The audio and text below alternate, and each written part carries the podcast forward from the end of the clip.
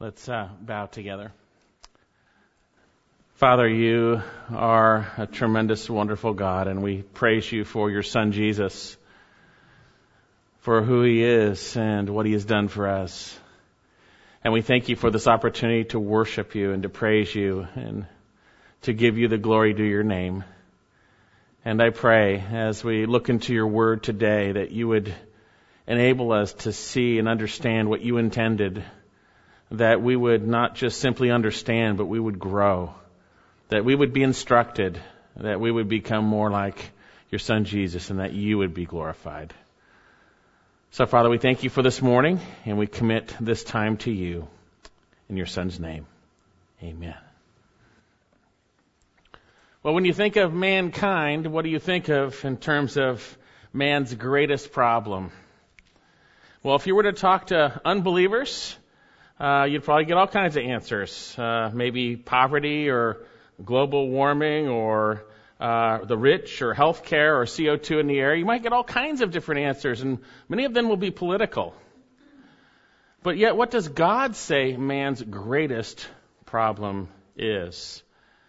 Well, if you read the scriptures and you're willing to listen, you will quickly determine that man's greatest problem is sin. Man's greatest problem is sin. And because we are all in sin, separated from God initially before coming to Christ, our greatest problem is sin. Sin is our problem. Now, inherent in sin is pride and self-sufficiency and self-exaltation and self-focus. So in a sense, you could say man's greatest problem is really man or sinful man, right? So, with that in mind, for those of us who've trusted in Jesus and received forgiveness of sins through His blood, comes by His death on the cross, uh, we, as we trust the Lord, we realize we understand that our sin has been taken care of on the cross, that we are forgiven, that we're forgiven. And yet we also realize each and every day that we are not glorified yet. We still sin. We are still selfish at times uh, and thus we experience conflict and disunity at times. Now, we've been looking at the book of Philippians, and we've seen how we can have unity in the midst of the body of Christ amongst one another. And it's only by having the mind of Christ, having His thoughts through His Word reigning over and controlling our thoughts, that we will truly see one another as more important than ourselves. That we will look out not only for our own interests, but for the interests of others. Now, as we've learned in the book of Philippians, it's when we have the mind of Christ revealed from the Word reigning in our hearts that we will have unity, peace, and joy. And we saw last week uh, the perfect example of the mind of Christ manifest that although in the form of God, uh, Jesus Christ did not consider equality with God a thing to be grasped, but emptied himself, taking the form of a bondservant and becoming like man, men, that is, having taken on human flesh, the same God in human flesh humbled himself by becoming obedient to the point of death, even death on the cross. We saw that the mind of Christ will be manifest in serving the Lord and thus one another in obedience to His Word. Now, hopefully last week we were convicted concerning our thinking and concerning the temptations and how we look at one another and how we look at the Lord. And yet, maybe you've found, as probably all of us had, that we've failed. We've had times of selfishness or times where we were not uh, considering others as more important than ourselves. And we find ourselves in a position thinking, how can we continue as believers to keep thinking like Jesus Christ? And that's what we're going to see today as we learn from his supreme example that humility precedes exaltation.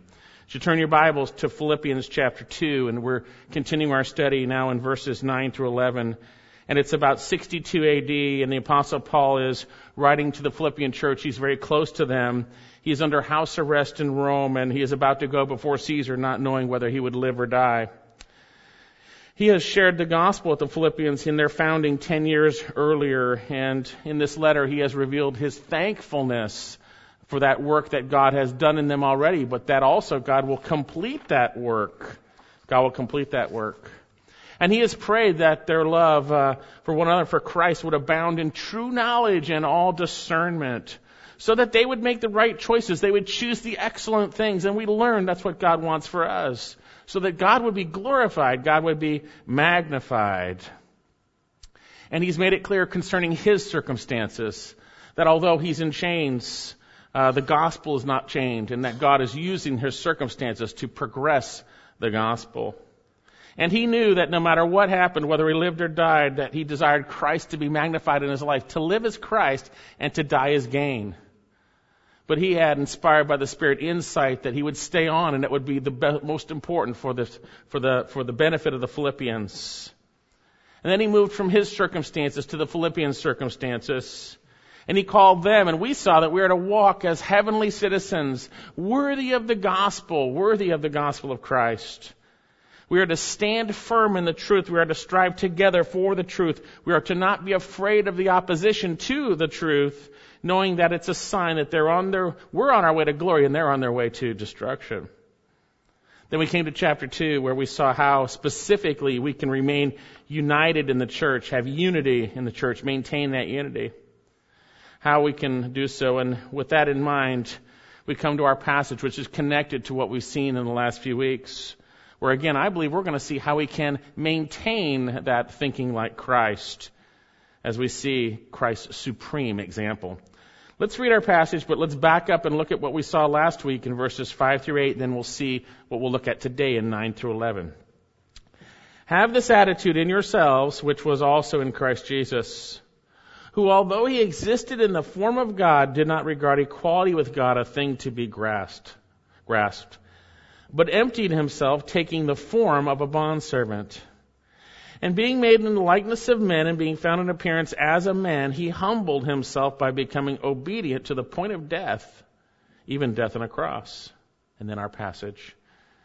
Therefore also God highly exalted him and bestowed on him the name which is above every name that at the name of Jesus, every knee should bow of those who, who are in heaven and on earth and under the earth, and that every tongue should confess that Jesus Christ is Lord to the glory of the Father. Tremendous passage, tremendous passage which reveals the mind of Christ and what Christ did in the incarnation. And we're going to see that the way up is down and that true humility precedes exaltation. And that should motivate us to continue a walk of true humility before the Lord during this life because God in His right timing will exalt us when it is His time. And Christ is the example of this. So with this in mind, let's just briefly review what we saw last week. The mind of Christ, verse 5. Have this attitude in yourselves, which was also in Christ Jesus. We are to have the mind or the thinking of Christ as God's Word rules our hearts and minds, we think like Christ. It's the Word of Christ that enables us to think like Christ. It's His thoughts revealed in His Word that enable us to confront our thinking and apply His Word to our thinking, to renew our minds. And folks, when God's Word rules our thoughts, the Spirit of God convicts us through the Word of God. When our hearts are humbled and we see others as more important than ourselves, even though we're equal in Christ, but we, we choose to voluntarily lower ourselves for this time on earth. When we do so, when we obey the Lord, not in false humility, but in true humility, when we serve Him, humbling ourselves in full obedience, then we're going to see God working in us. We're going to see that, His mind working in us. Indeed, we saw the perfect example of Christ Jesus, verse 6, who, although he existed in the form of God, did not regard, regard equality with God a thing to be grasped or held on to, but emptied himself, taking the form of a bondservant and being made in the likeness of men. The tremendous reality of what we call the incarnation, where God, the Son, in obedience to the Father, took on human flesh because of his great love for us. And in the incarnation, he did not consider equality that he had with the Father to be something to be grasped or to be held on to. He let it go. And he fully trusted the Father and did the Father's will by the power of the Holy Spirit in his humanity while still being fully God. And he did so all the way to the cross where he obeyed. He did not come to serve, but to, he did not come to be served, but to serve and to give his life a ransom for many. And not only did he empty himself of his prerogatives as God during that time, although he's fully God, he humbled himself by becoming obedient. Verse 8. And he, and being found in appearance as a man, he humbled himself by becoming obedient to the point of death, even death on a cross. True biblical humility is the willing release of one's own will to do the will of God. To see yourself where you truly are before God it is a voluntarily lowering oneself to obey God's word and to bring about and praise the, praise the Lord. We have an example of Christ who humbled himself and died for our sins. It is thinking biblically in regards to ourselves and one another and thus the Lord. You see, if we see ourselves rightly from God's point of view, we will recognize we are truly nothing apart from Him. We are nothing. In Galatians chapter 6 verse 3, in regards to the exhortation to bear one another's burdens and so fulfill the law of Christ, we have this statement. For if anyone thinks he is something when he is nothing, he deceives himself.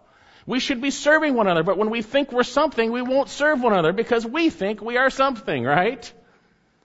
But here, he says, if anyone thinks he is something when he is nothing, he deceives himself. Lower yourself down to where you really are and serve one another. We saw it in chapter 2 in, the, in verse 3. Do nothing from selfishness or empty conceit. But with humility of mind, let each one of you regard one another as more important than himself. Now Christ had equality with God, but he lowered himself. He humbled himself. We're equal in Christ, but yet we should see ourselves lower and see one another as more important than one another. And it says here, do not merely look out for your own personal interests. Yes, we still look out for our own interests, but scope out or look at, scopeo, but also for the interests of others.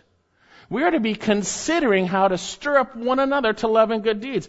We should be thinking about one another in all of our relationships. And if I consider God as more important than myself, then I'm going to obey Him at my work, do my work heartily unto Him. If I consider Him as more important in my marriage, I'm going to obey Him and love my wife. If I consider Him as more important, and that will cause me to consider those around me as more important. It's a change of mindset concerning one another. It's a humility of mind, and it's in the context of serving and obeying the Lord. What did the Lord Jesus tell the Pharisees who thought they were hot stuff? They loved the titles and stuff. They wanted to be elevated, right? What did he tell them concerning being elevated? Matthew 23. He says they love the place of banquets, verse, verse uh, 6, and the chief seats in the synagogues, and respectful greetings in the marketplace, and being called by men, rabbi. But do not be called rabbi, for one is your teacher, and you are all brothers. And do not call anyone on your earth your father, for one is your father, who he is in heaven. And do not be called leaders, and this is all in the context of taking titles, by the way, and elevating yourself. One is your father, and do not be called leaders, for one is your leader, that is Christ. And the Lord Jesus said, But the greatest among you shall be your servant. And whoever exalts himself will be humbled, and whoever humbles himself shall be exalted. Exalted. You see, the Lord God humbled himself, and being found in appearance of men, he humbled himself by becoming obedient to the point of death, even death on a cross. Humbling yourself consists of seeing yourself rightly before God and thus having a different viewpoint towards your brothers and sisters and towards Him. And thus obeying Him even to the point of the end of this life, right? Obeying Him. You see, and that's our problem, right? So we need to renew our minds. We know that. So how can we maintain this? This focus? Well, the reality is this life considers sufferings. And if you are obeying Christ and you are humbling self, you're going to enter into trouble. Jesus said a servant is not greater than his master. If they persecuted me, they're going to persecute you. When you serve Jesus as a servant, as Christ came, He came to serve. And guess what? He was persecuted and crucified, led up by godless men, according to God's predetermined plan. You're going to suffer when you serve the Lord Jesus Christ, when you humble yourself. And guess what? That's not very fun. It's not very fun to be persecuted. It's not fun to suffer. It is hard. It is difficult. So how do we endure and keep thinking like Christ, keep choosing to think that way? Well, we're going to see today that we have to have a different mindset. That this life is a time of humility, but God will, in His time, exalt you. And we'll see what that means because we always add a sinful thinking to that at times. I'm talking about God exalting in a, in a way that would glorify Him. The apostle Paul had this understanding in the midst of this. He had this understanding in the midst of difficulties. Turn to Romans chapter 8. We need to renew our minds because if we don't, we won't continue to lay down our lives in a sense. We'll keep taking them back up. We need to see this life right because we see the next life right. You see? Romans chapter 8 verse 16. Paul says, the Spirit Himself bears witness with our spirit that we're children of God. And I think the Spirit does that through the Word of God, by the way, in light of other scriptures. And if children, heirs. And if heirs of God, this is uh, Romans 8:17 now, fellow heirs with Christ. If, and here's the clause, if indeed we suffer with him in order that we may also be glorified with him. There's the sufferings for the glories to follow. Don't forget that. And he says, For I consider the present, the sufferings of this present world not to be worthy to be compared with the glory that's to be revealed. We're going to see today that Christ was the same. He, for the joy set before him, he endured the cross, despising the shame. That there would be the exaltation of Christ. We're not going to be exalted like him because we're not God, but we're to think like him as we're going to see. And because of his humility, he was exalted to his rightful place. Look at 2 Corinthians chapter 4. 2 Corinthians chapter 4. And the apostle Paul is saying, hey, you know, we almost came to the point of death.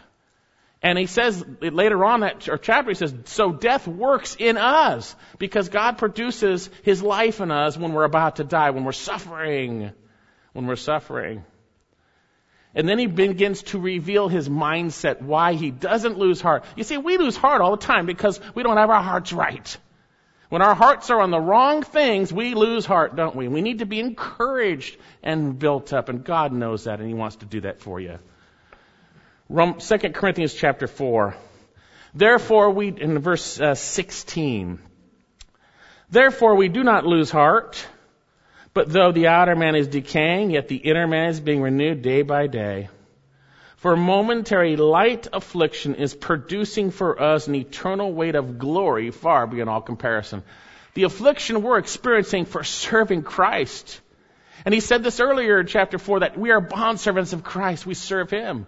See us as servants. The affliction that you receive for that is nothing compared to the glories that are going to be revealed. It's far beyond comparison. While we look not at the things which are seen, but at the things which are not seen. For the things which are seen are temporal, but the things which are not seen are eternal. I just read this a minute ago from Matthew. Whoever exalts himself shall be humbled. Whoever humbles himself shall be exalted. That's a principle God lays forth in His Word. And we're to look at the Lord Jesus Christ as our perfect example. We're to have the mindset that He had in His humility, which brought about His exaltation, by the way. So with this in mind, I believe one of the supreme motivations that we're going to see is to look at the person of Christ and what he did for us. And that should motivate us to endure because God is faithful to bring about what he has promised and he will do so. He will bring about the glories to follow for those who are truly his. This life is not it. We're in the midst of sin and sorrow. He's going to bring it about and we need to renew our minds in the midst of the difficulty.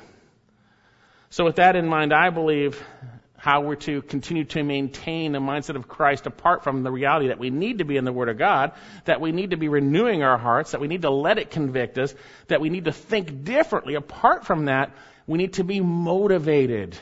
And God motivates us here by the glories to follow. Look at our passage. I'm going to read what we just looked at into our passage. Have this attitude in yourselves, verse 5, Philippians 2 which was also in Christ Jesus. Think this way. Who, although he existed in the form of God, did not regard equality with God a thing to be grasped, but emptied himself, taking the form of a bondservant. And being made in the likeness of men, being found in appearance as a man, he humbled himself by becoming obedient to the point of death, even death on the cross. Now, God in the next few verses is not going to share his attitude that we're going to have. He's going to share the result of his attitude.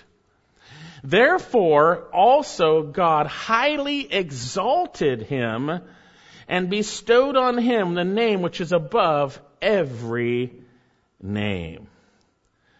Here we have the earthly humility of Christ in contrast, in a sense, with the heavenly exaltation, the heavenly exaltation after death and, res- and his resurrection.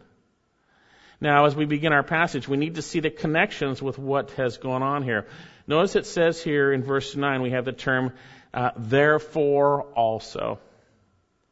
Those are two Greek conjunctions, dia, dio and kai. They're put together, and you could kind of say it this way, for this obvious reason.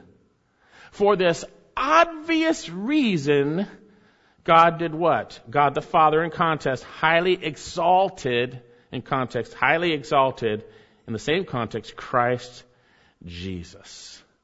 Christ Jesus. And we're going to look at that in a minute. Therefore also for this obvious reason, and what's the obvious reason? The obvious reason is his humility and obedience unto death. The obvious reason is him taking on a form of a bondservant. The obvious reason is him not seeing his equality with God a thing to be grasped, but obeying to the point of death, even death on a cross. The obvious reason is humility.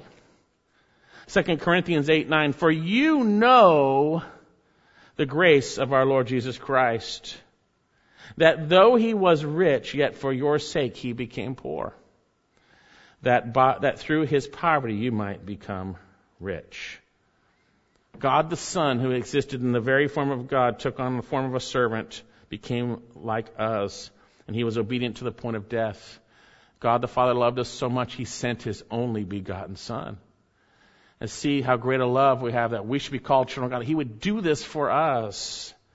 He demonstrates his love for us in that while we were yet sinners, Christ died for our sins. Paul wants us to see, inspired by the Spirit of God, Christ's supreme example. It is only through humility that one is exalted, and genuine biblical humility, thinking like Jesus Christ.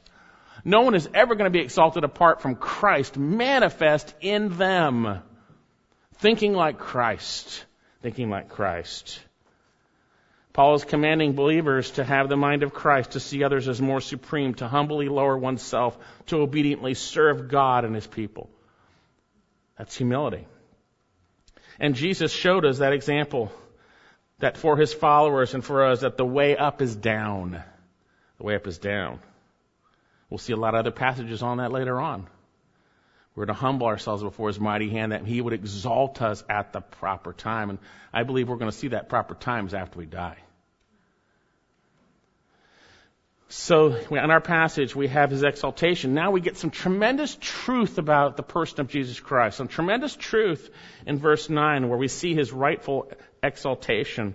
Therefore also, or, or for this obvious reason, God highly exalted him. God highly exalted him. We have God the Father highly exalting Jesus Christ the Son. Now, for those of you who may have been influenced by the oneness Pentecostal cult, the reality is in Scripture, Jesus is not the Father, the Father is not Jesus. There are three distinct persons in the Godhead. God is one. Hear, O Israel, the Lord your God is one. But yet God has revealed himself in three persons, the Father, the Son, and the Holy Spirit. Do I understand it? No, but do I believe it? You bet I do. And so here we have God the Father highly exalting God the Son, Jesus Christ, because of his great humility in being a servant and dying for our sins, right?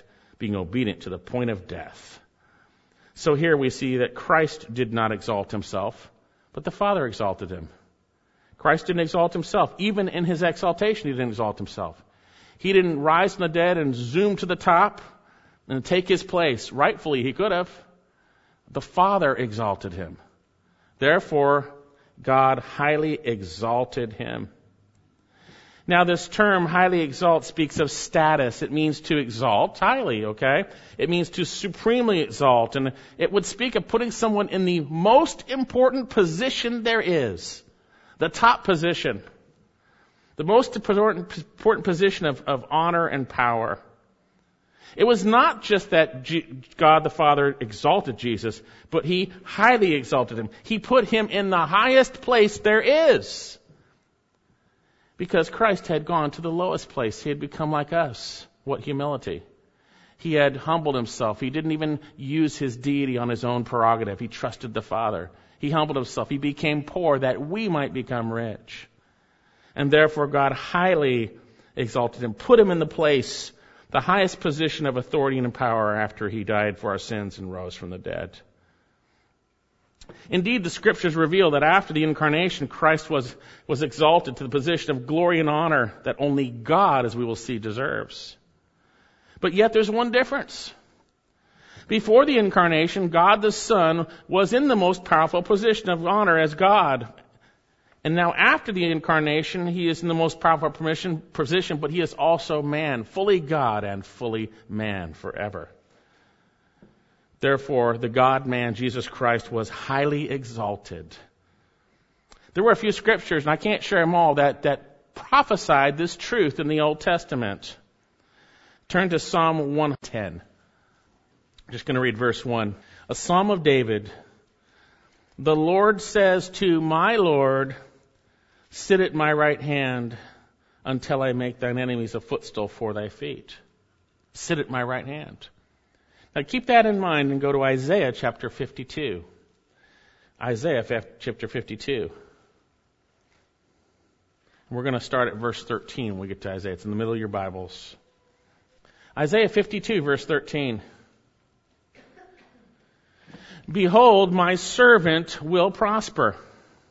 He will be high and lifted up and what? Greatly exalted.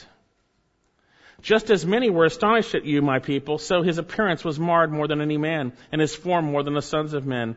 Thus he will sprinkle many nations, and kings will shut their mouths on account of, account of him. For what had not been told them, they will see, and what they had not heard, they will understand. He says he will be high and lifted up and greatly exalted. Greatly exalted. Well, what is the place of his exalta- exaltation right now? Where is he exalted to? Turn the New Testament to the book of Hebrews. Hebrews chapter 4.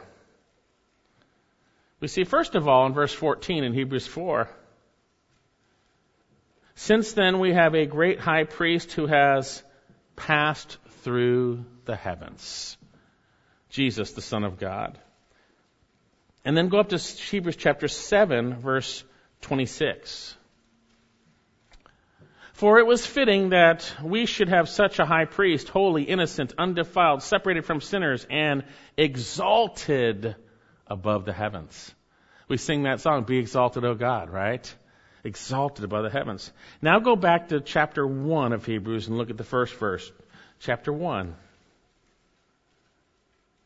God, after He spoke long ago to the fathers in the prophets in many portions and in many ways, in these last days has spoken to us in His Son, whom He appointed the heir of all things, through whom He made the world. And He is the radiance of His glory and the exact representation of His nature, and upholds all things by the word of His power when he had made purifications of, of, sins, he sat down at the right hand of the majesty on high. His rightful position. The right hand speaks of the, the position of authority and power. He is above all. He's above all. And in Ephesians chapter 1, Bob read this earlier. Let's go to Ephesians chapter 1. Paul wants us to know what are the surpassing greatness of these tremendous truths, and one of them is the surpassing greatness of his power towards those who believe, verse 19. And he talks about the power of God, the resurrection power of God that raised Jesus from the dead. He says these are in accordance, verse, verse, middle verse 19 of Ephesians 1, with the working of his strength and might, which he brought about in Christ when he raised him from the dead and seated him at his right hand in heavenly places he highly exalted him, right? After his incarnation. Far above all rule and authority, power, dominion, and every name that is named, not only in this age, but also in the age to come. He seated him far above everything. Everything. And he has put all things into subjection under his feet. And God gave him as head over all things to the church, which is his body, the fullness of him who fills all in all. He's been exalted supreme over everything. He is the supreme God. He is in the most important place of honor and power. And we see that God did so, that Christ would have first place in everything. We see in Colossians 1:18 in line with what we just read in Ephesians, he also is the head of the body, the church. He is the beginning, the firstborn from the dead. That means the, the preeminent one, by the way. So that he might come to have first place in everything. In everything. You see, the world doesn't see Jesus right. The world doesn't exalt Christ at all. The world uses his name in vain. The world doesn't care, right? The world doesn't care about Jesus. And one of our problems, at times, Christ is not exalted in our hearts as the sovereign over everything, as in control of everything. We, we go through this life as though things are falling apart, but Christ is in control. He holds all things together. And if He is your God, He will lead you. He will protect you. He will, he will lead you to what He wants you to do. He's faithful. Yet our problem is he is dethroned in our hearts daily, and we exalt ourselves, making our own decisions and trusting in ourselves rather than trusting in Christ. The same Christ who died for your sins, as we will see, is the great I am, who is now exalted in the heavens in his rightful place above everything. Everything. So we see here that he was highly exalted. Therefore, because of this self-evident reason, because of his humility in dying for our sins, he is highly exalted above everything. Everything. Is he highly exalted in your heart above everything? Is Jesus Christ truly Lord in your heart? Is he the Lord? That's what we're going to see. Is he the Lord in your heart? Because he is Lord. He is highly exalted, whether we believe it or not. He is. So within this, this tremendous truth that he's highly exalted, but also there's some other truths that happened here. Not only was he highly exalted, we have another portion here. And it says in verse 9, therefore also God highly exalted him and did something and bestowed on him, back in Philippians 2, verse 9, and bestowed on him the name which is above every name in super exalting Christ to his rightful place as God, which he always was, but he was hum- but he humbled himself. Super exalting him, he also was given the name which is above all names. He is given the name. The term bestowed speaks of graciously or freely granted. There was no reservation in granting this name. Just freely given the name which is above all names. Without reservation, God bestowed upon him the name which is above every name. A name represents people, right? You know, when I think of a name, it represents a person, right? When I think of so and so, that name represents them. And now here, this name represents Christ, but it has a meaning to it, as we're going to see. It is the name which is above every name. Well, that leads to the question what name is above every name? What is the name that is above every name? That is, what is that name that he was granted after he rose from the dead when he was highly exalted? What was that name? Now, if you did a quick reading of the text, you might just say the name is Jesus. And yet, if we study it closely, you might come to a different conclusion. I believe we're going to see it's the name that Jesus possesses, which is Lord. We're going to see that. And I'll show you why. Just about every commentator that looks at this says that's what it is, and that's not simply why we choose so. So we'll look at the text ourselves and determine for ourselves. If we study the text, therefore God highly exalted on him, bestowed upon him the name which is above every name, that at the name of Jesus every knee should bow, and those who are on heaven, who are in heaven, and on the earth, and on under the earth. And again, you say, "What a second! It sounds like it's Jesus here," and I would agree with you if we didn't have verse 11, which we're going to look at in a minute. Notice our text says, Therefore, because of his obedience to the point of death, God did two things. He highly exalted him and bestowed on him the name which is above every name. Now we know the name of Jesus, what that means. The Lord is salvation. You shall name him Jesus. He took that name on when he took on human flesh. God the Son, the Christ, the Messiah, came and took on human flesh. And he was, and Joseph and Mary were both told, Matthew 1 and Luke 1, to name him Jesus. Yeshua. Yeshua, the Lord is salvation. And we see that so first of all, we see the name of Jesus was given to him, first of all, at the beginning of his humility, not as his exaltation. It was already given to him. So here he's, in our passage, he is bestowing upon him a name. After he's exalted. He highly exalted him and gave him a name. But we know that the name of Jesus was already given to him. What about secondly here? In the text, there's an interesting portion in the Greek grammar at, that at the name of Jesus, it's in a genitive. What does that mean? Well, simply genitive speaks of possession. I could say it this way. N- name of Bob or Bob's name. Name of Bob or Bob's name, right? And it can, it can take different grammatical elements. Now, if we didn't have verse 11, I would say the name is Jesus that, we're, that is highly exalted. But with verse 11, I think it's with another referent here, we're going to see that it's the name that belongs to Jesus at Bob's name, the name he possesses, they say he's a police officer, right? Or something like that. But, but at the name that Jesus possesses, every knee should bow. And so what is the name that the Lord Jesus possesses?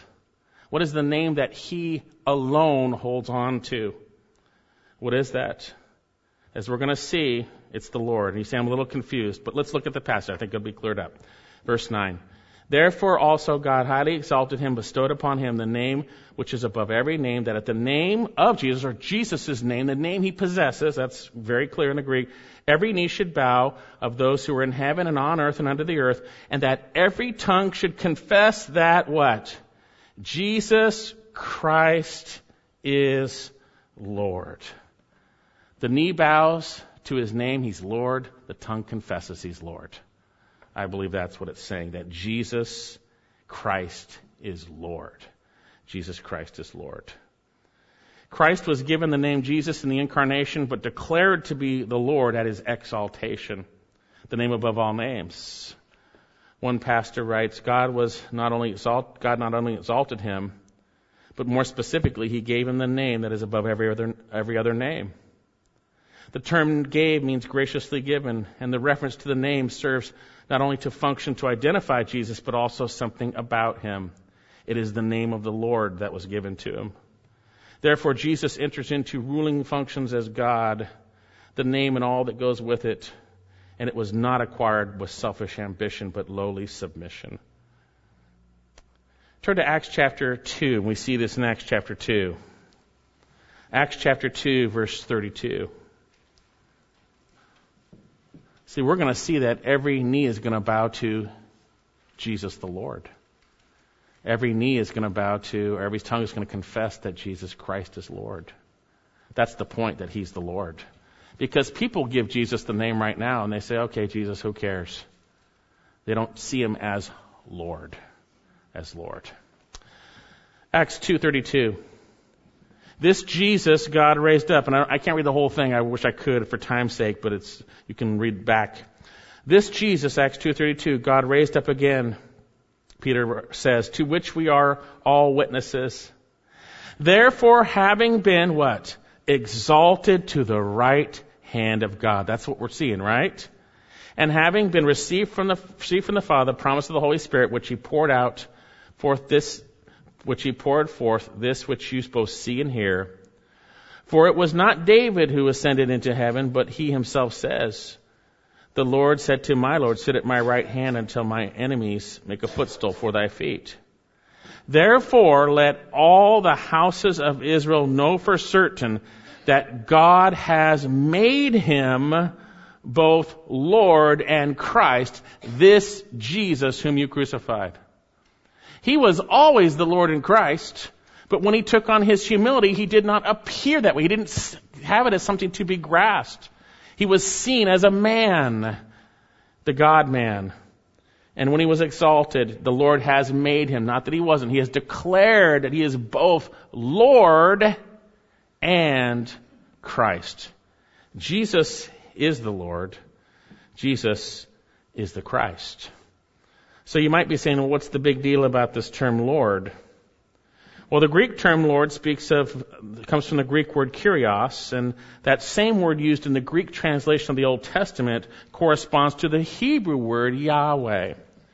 Now, Yahweh has been transliterated Jehovah, and that's where we see it. But Yahweh means, it simply is the verb to be, and it's the first person in the present tense. I am. That's what the term Lord means. I am. Turn to Exodus chapter 3. Exodus chapter 3. This is when Moses is wanting to tell the sons of Israel, what am I going to tell them your name is? When he's talking to the Lord at the burning bush. Exodus 3 verse 13. Then Moses said to who? To God. Behold, I am going to the sons of Israel and shall say to them, the God of your fathers has sent me to you. Now they may say to me, what is his name? What shall I say to them?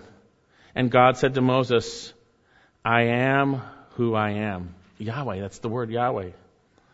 And he said to you, Thus you shall say to the sons of Israel, I am has sent you, sent me to you. The reality is the term Lord speaks of deity. It speaks of God. It speaks of the sovereign privileges of God alone, the Lord of the universe, and Jesus Christ is Lord. He was exalted. Because of his humility, he was exalted, highly exalted, and he was given the name which was above all names.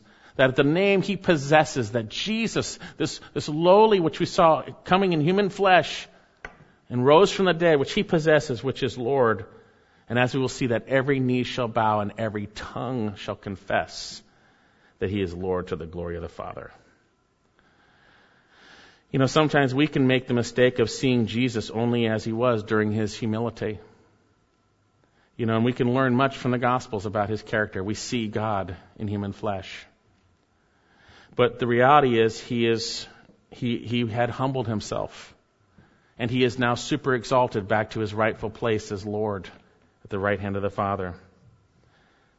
And we need to recognize that we see, as I mentioned earlier in 2 Corinthians 8 9, for you know the grace of our Lord Jesus Christ, that though he was rich, yet for your sake he became poor.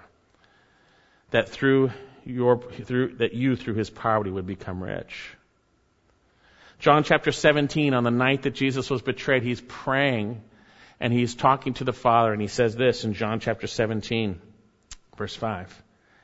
And now Glorify thou me together with thyself, Father, with the glory with which we had before the world was. Super exalt me back to where I was in the place of sovereign reign as the God of the universe. You see, he humbled himself. He didn't consider equality with God a thing to be grasped. And after he died, God then super highly exalted him and bestowed upon him the name which is above every name. Now we're going to see the purposes for that in our passage. There are actually two purposes. Look here in uh, in verse uh, nine, and we'll read through verse ten. Therefore, God highly exalted him and bestowed upon him the name which is above every name, that at the name of Jesus every knee should bow, of those who are in heaven and on earth and under the earth, and that every tongue should confess that Jesus Christ is Lord to the glory of the Father. He was super exalted and given the name that's above every name so that two things would happen. Every knee would bow and every tongue would confess that Jesus Christ is Lord. We see this here. Turn to Isaiah chapter 45.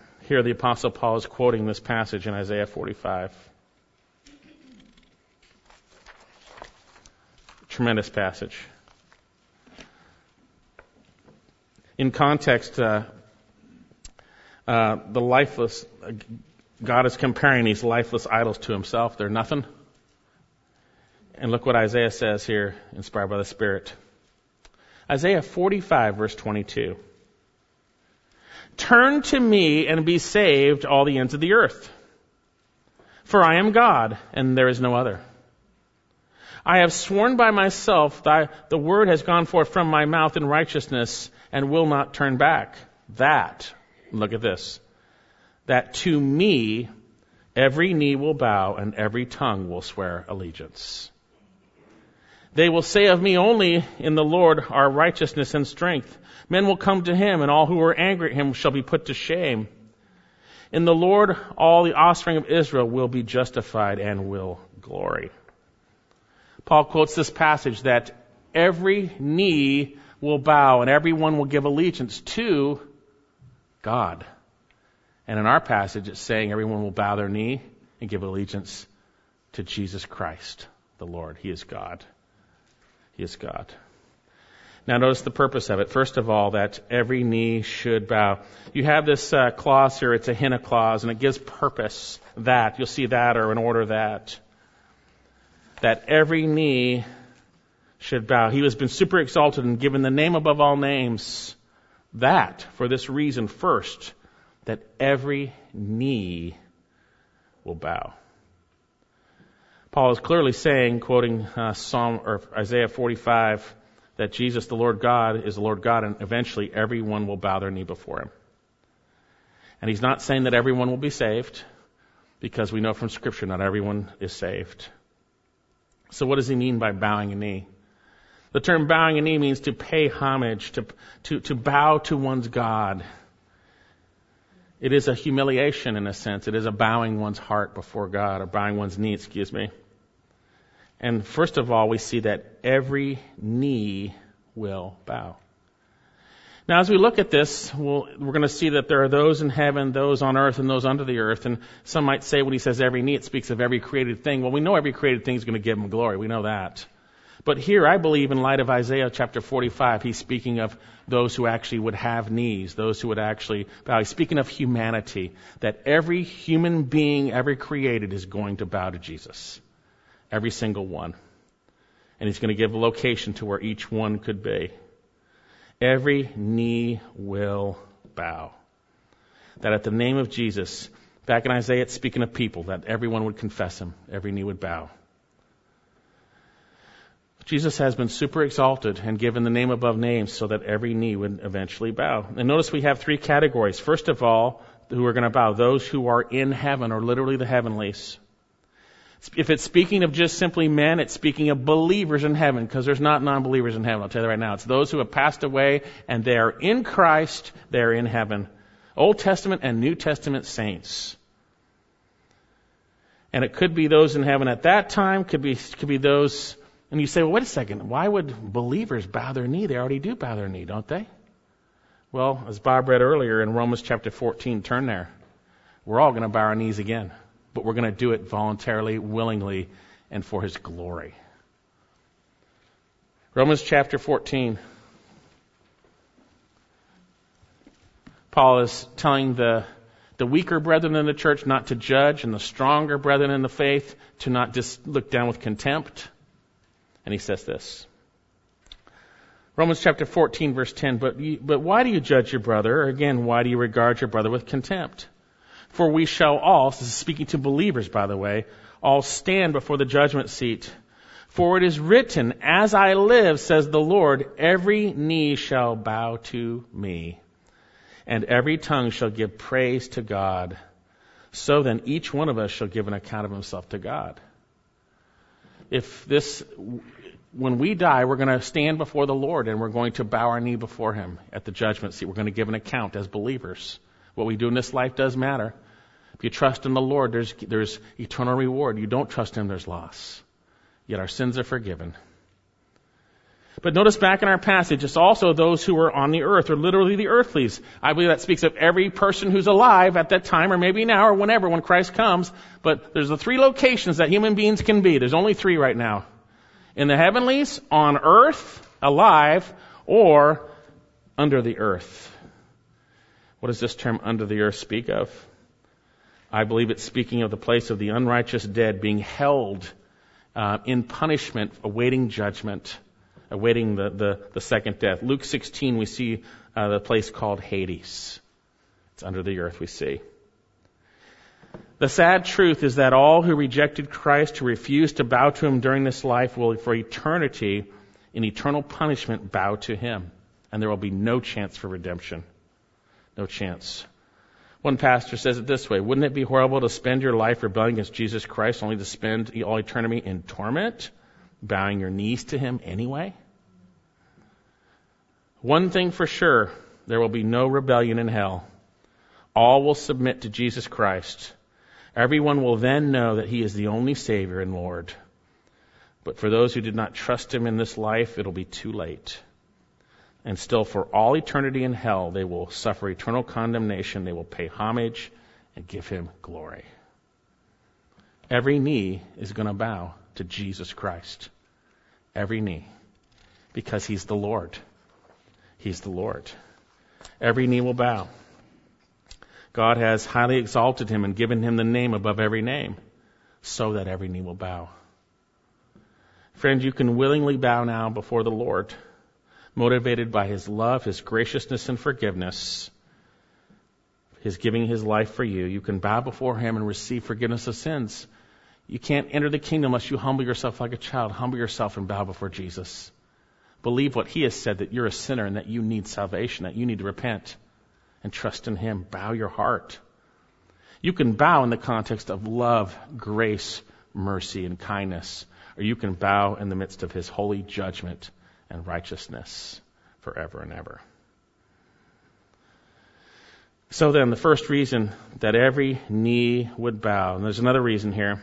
He says in verse 11, and that every tongue should confess that Jesus Christ is Lord. The confession is that Jesus Christ is Lord. The God who took on human flesh and lived the perfect life and died for our sins and rose from the dead, that that God man is the Lord. That every tongue should confess that he is Lord. He's Lord of all. The term confess isn't just your simple word for confess. It actually is an intensive form of it, which speaks of publicly declaring, openly and plainly confessing. It's a declaration. Now, right now, only the redeemed willingly confess Jesus as Lord, by the way. Some do it in a phony, phony sense. There will be some who have said Jesus is Lord with their mouth, but they didn't believe it in their heart. They never were forgiven from their sins. They never submitted to Him as Lord by repenting and trusting in Him. And Jesus will say to them that day, when they say, Lord, Lord, He'll say, Depart from me, I never knew you. This speaks of a genuine confession of his lordship. He is God. I'm his creation. I'm going to obey him. I'm going to repent and believe and trust in him. To openly confess, every tongue, every human being ever created will openly confess that Jesus Christ is Lord. It will happen. It will happen. We see in chapter 10 of the book of Romans, turn there, that if we do so now, you can be saved. You can be saved. Romans chapter 10, verse 8. But what does it say? The word is near you and in your mouth and in your heart. That is the word of faith which we are preaching. That if you confess with your mouth Jesus as Lord and believe in your heart that God raised him from the dead, you shall be saved. You see, if you believe in your heart that you're a sinner and that Jesus paid the penalty for you and he raised from the rose from the dead, and you confess him, you believe he's Lord, it's going to come out in your mouth. You declare it. You understand that in your heart Jesus is the Lord. He says, You shall be saved. For with the heart man believes, resulting in righteousness, and with the mouth he confesses, resulting in salvation. For whoever says, whoever, for the scripture says, whoever believes in him will not be disappointed. It's all in the context of faith. Believes in him will not be disappointed, for there is no distinction between Jew and Greek, for, for the same Lord is Lord of all, abounding in riches for all who call upon him. Whoever will call upon the name of the Lord will be saved. There's tremendous glory ahead for those who call upon Jesus, abounding in riches. Call upon him now. Humble yourself. I'm a sinner. I need a Savior. Lord Jesus, you died for my sins. Save me. Save me.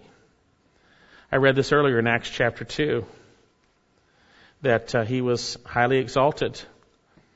Therefore, having been exalted to the right hand of God, the Lord it says that this Jesus has God has made him both Lord and Christ. You know, it's interesting. Every time we see the gospel preached in the book of Acts, it has to do with Christ being Lord in that. Turn to Acts chapter 10. We saw it in Acts chapter 2. Turn to Acts chapter 10. That element is in there. That element is in there. God, the Lord of the universe, came and took on human flesh and he died for your sins and he rose from the dead and he is supreme right now. And every knee will bow and every tongue confess. You have heard it. Acts chapter 10 verse 34. This is the apostle Peter speaking to uh, the first Gentile converts that will be converted as they hear the gospel. And opening his mouth, Peter said, I most certainly understand now that God is not one to show partiality but in every nation, the man who fears him and does what is right is welcome to him. The word which he has sent to the sons of Israel, preaching, preaching peace through Jesus Christ, he is Lord of all.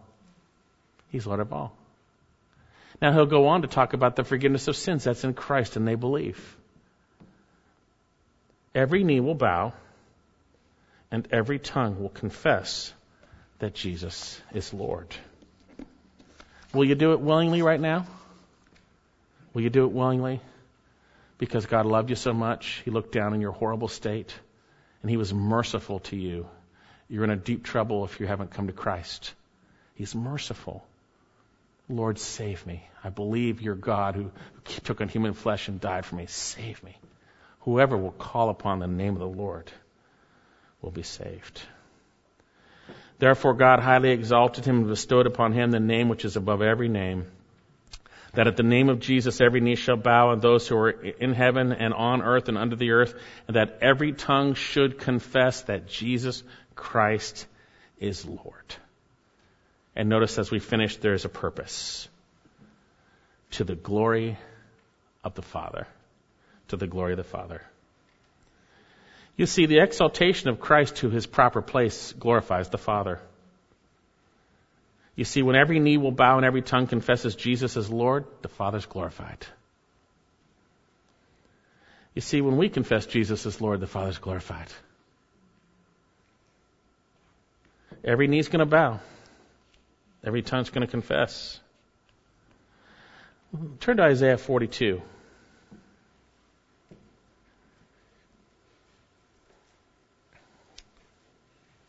Isaiah 42, verse 6.